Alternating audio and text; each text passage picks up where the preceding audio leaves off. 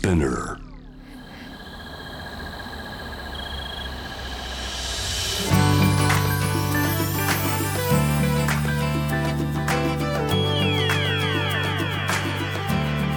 ENEOS 4 Hour Earth One by One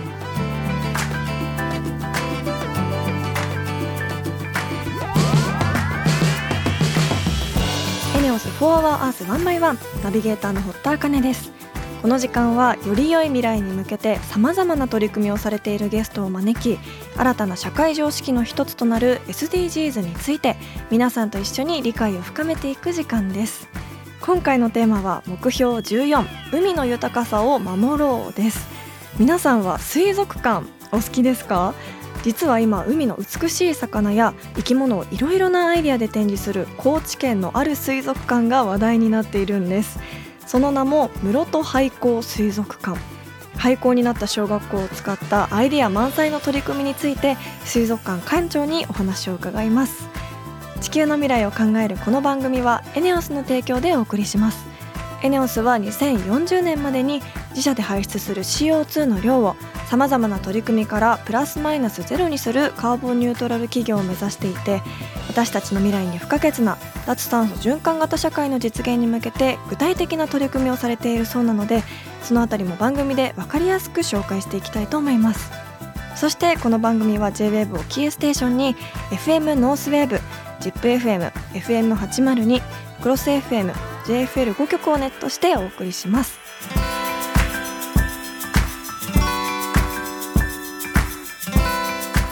ネオス4 Our Earth One This program is brought to you by エネオス e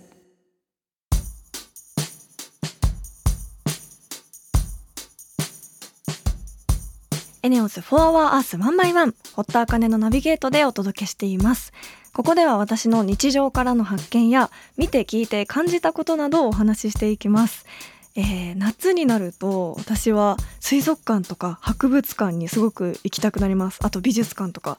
であの今まで行った中ですごく印象的な博物館があってこれはロケで、えっと、訪れたんですけど長野県にある戸隠地質化石博物館っていう場所なんですがあの少し前に行ったばかりの時にこのラジオでもちらっとお話ししたかなと思うんですけどすっごく面白い博物館で戸隠村っていうところにある博物館なんですけど古い中学校を改装して作られた博物館でであの近くにこう大きな地層があって本当に生であのその化石が見れたりとかあの本当グラデーションになった綺麗な地層を見てでその地層って結局地球の歴史じゃないですか。でその地球の歴史を感じれる博物館なんですよ。でえっと、廃校利用をしているっていうのもあってあの昔ながらの学校の雰囲気も味わえますしその中であのたくさんの動物の骨を飾っている部屋があったりとかあとはあの自分でこう化石を発掘できるスペースがあったりとか本当にいろんな体験もできるしより面白いなと思ったのがあの予約したら職員の方が解説しながら回ってくれるそうで私もそのロケで行った時は館長さんがお話をあの教えてくれながらこう回ることができたんですけどそれをあのお話聞きながら見ることでやっぱりより理解も深まりますしすごくなんか充実した一日だったなって思えるような博物館であの絶対ちょっともう一回行きたいなって思っている場所です。あの本当に夏になるとあのいろんな企画とかイベントとか盛りだくさんですけどこの博物館私も一押しですのでぜひ行ったことない方行ってみてください。ということで今日も廃校を利用した水族館のお話っていうことで館長にあの素敵な水族館のお話伺っていきたいと思います。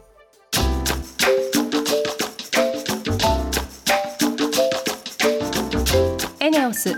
Hour Earth One by One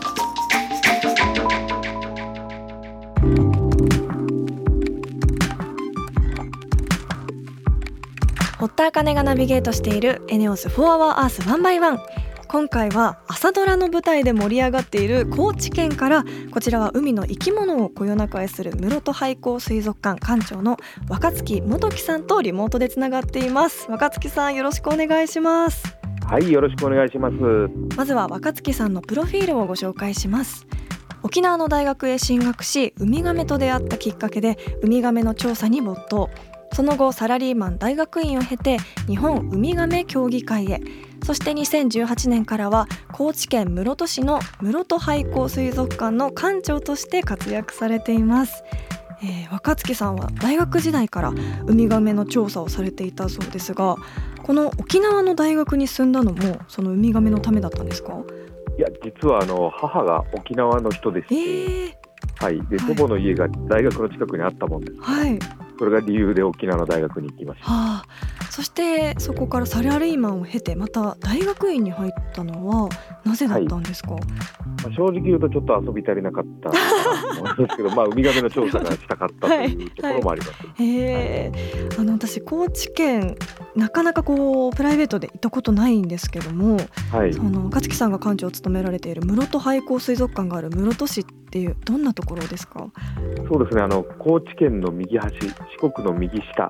になりますね。はい地図で言うと、うんうんはい。で、高知県自体があまり皆さん行かないところみたいなので、よくわからない方がはい多いみたいなんですけれども、うん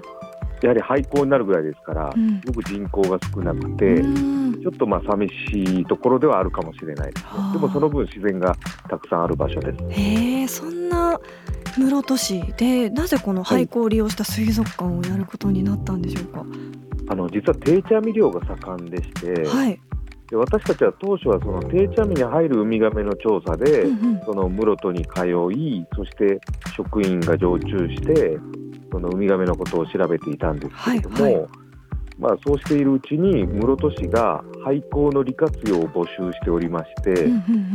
それでちょっと興味がありますということで室戸市と話をしたことがきっかけですね。へえなかなかこう廃校と水族館っていうのが結びつかないからすごくあの印象的だなと思ったんですけど名前にもあの、廃校水族館っていうので廃校って入ってるのがすごくインパクトありますよね。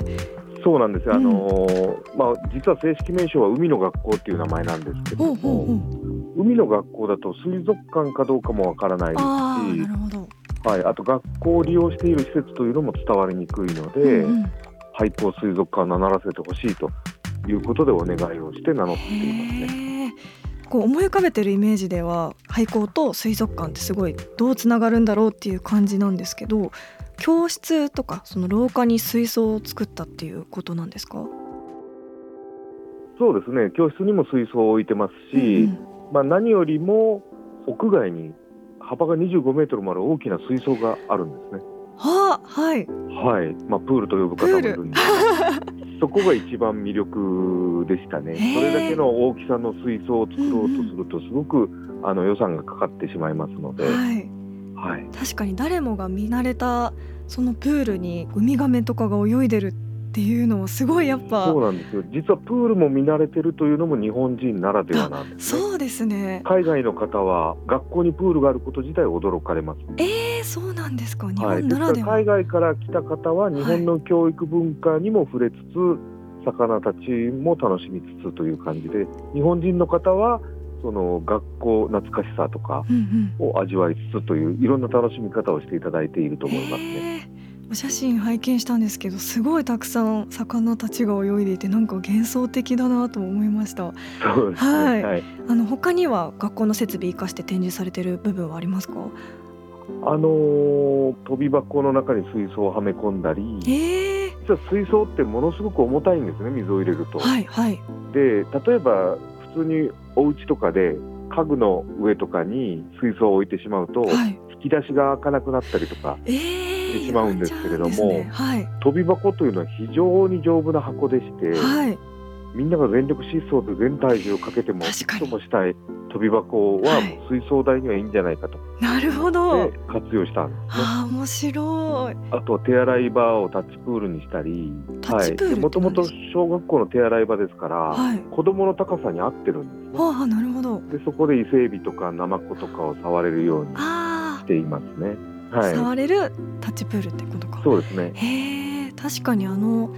久しぶりにこう小学校とかに何かの機会で行くとこんなに小さかったっけって思うような高さだったりしますけど。で懐かしさだけではなくて、うこれから小学校に入る皆さんも春頃になると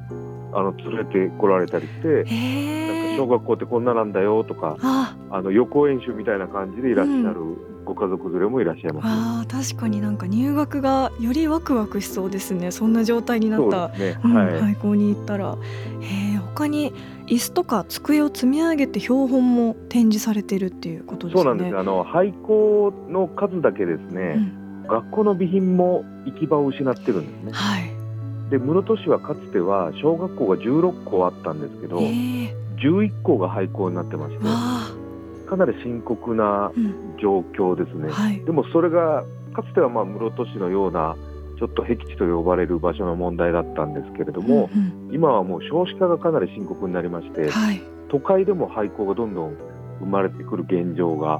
ありますのでね。結構全国から参考にしたいということではあスタッフも多くいらっしゃいますなね。るほど。本当に工夫次第ですごいスペシャルな場所になりますもんね。廃校を利用すると、ですからやはりお金がないので どうあるものを利用しはい。て楽しくしようかという一点に尽きると思いますうね。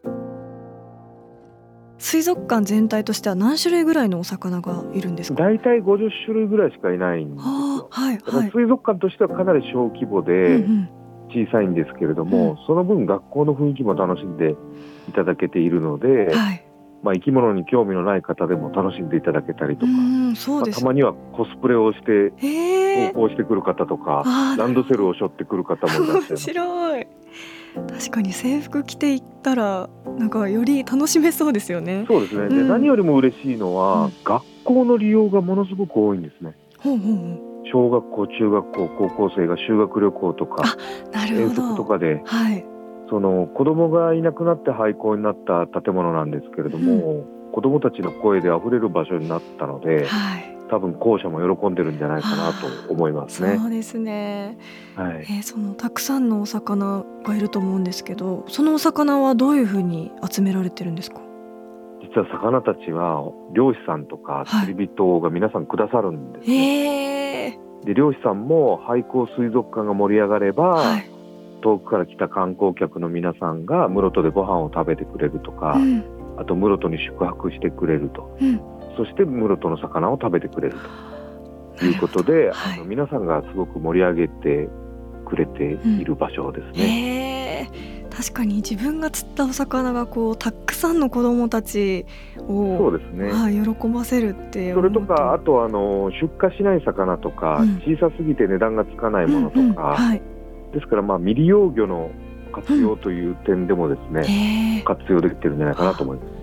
確かに水族館目当てで行って室戸がいかに素晴らしい場所かっていうのを知って帰れるっていうのもいいですよね。そうですね。で、うん何よりも嬉しいのは、うん学校の利用がものすごく多いんですね。ほうほうほう小学校、中学校、高校生が修学旅行とかなる遠ほど。足とかで、はい。その子供がいなくなって廃校になった建物なんですけれども、子供たちの声で溢れる場所になったので、はい。多分校舎も喜んでるんじゃないかなと思いますね。そうですね。えー、では最後に今後の目標について教えていただけますか？そうですね。あの近くの漁協の組合長も言ってたんですけれども、はい。廃校水族館がどんどん室戸を盛り上げて、うん隣にまた小学校が建ったらいいなと言ってくれていてうですね、ん。ああそうなったらいいなと私も思っています。なるほど。はい、いや本当この室戸廃校水族館をきっかけに高知へ足を運ぶ人も増えるといいですしそれを周りにまた子どもたちが増えていくのもすごく楽しみですね。そうですね。はい、はいい、や素敵なお話本当にありがとうございました。ははいい、皆さんのご投稿をお待ちしております。私も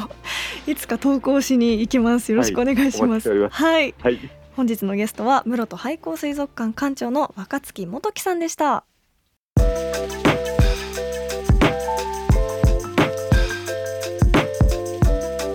エネオス4 Hour Earth One by One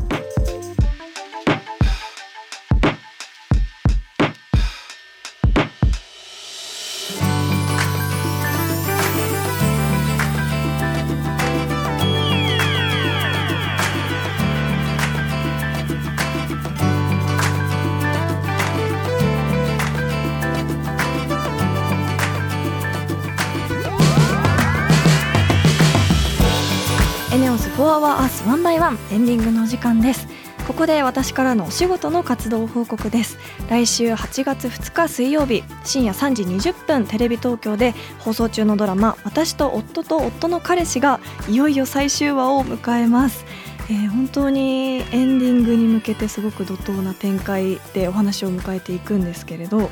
えー、まだ配信してますので間に合います。あの私は特に最終話の最後、えー、このメインの3人がどうなっていくのかっていうのを皆さんに見届けてほしいのでぜひドラマ「私の夫と夫の彼氏」見ていただけたら嬉しいです。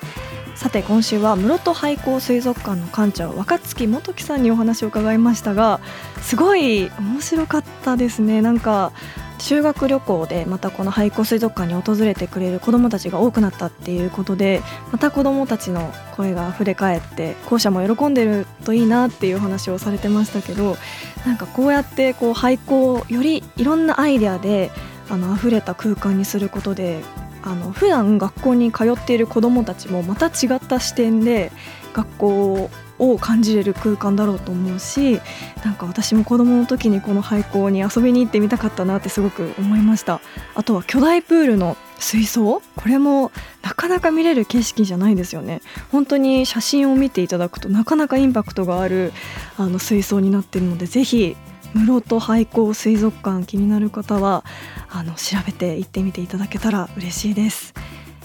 リスナーの皆さんも SDGs に関する疑問や質問普段している SDGs の取り組みなどあればぜひ番組まで教えてください。メールはホームページにあるメッセージトゥースタジオからツイッターは番組名を検索して「4HourEarth」の頭文字「ハッシュタグ #FOE813」をつけてどんどんつぶやいてください。メールでのメッセージを採用された方には地球にも優しいバナナペーパーを使用した番組オリジナルステッカーをプレゼントいたします。ご希望の方はメールに住所とお名前の記載をお忘れなく。それではまた来週この時間にお会いしましょう。ここまでのお相手は堀田茜でした。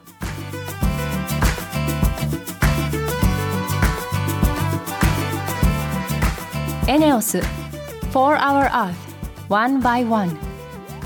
This program was brought to you by エネオス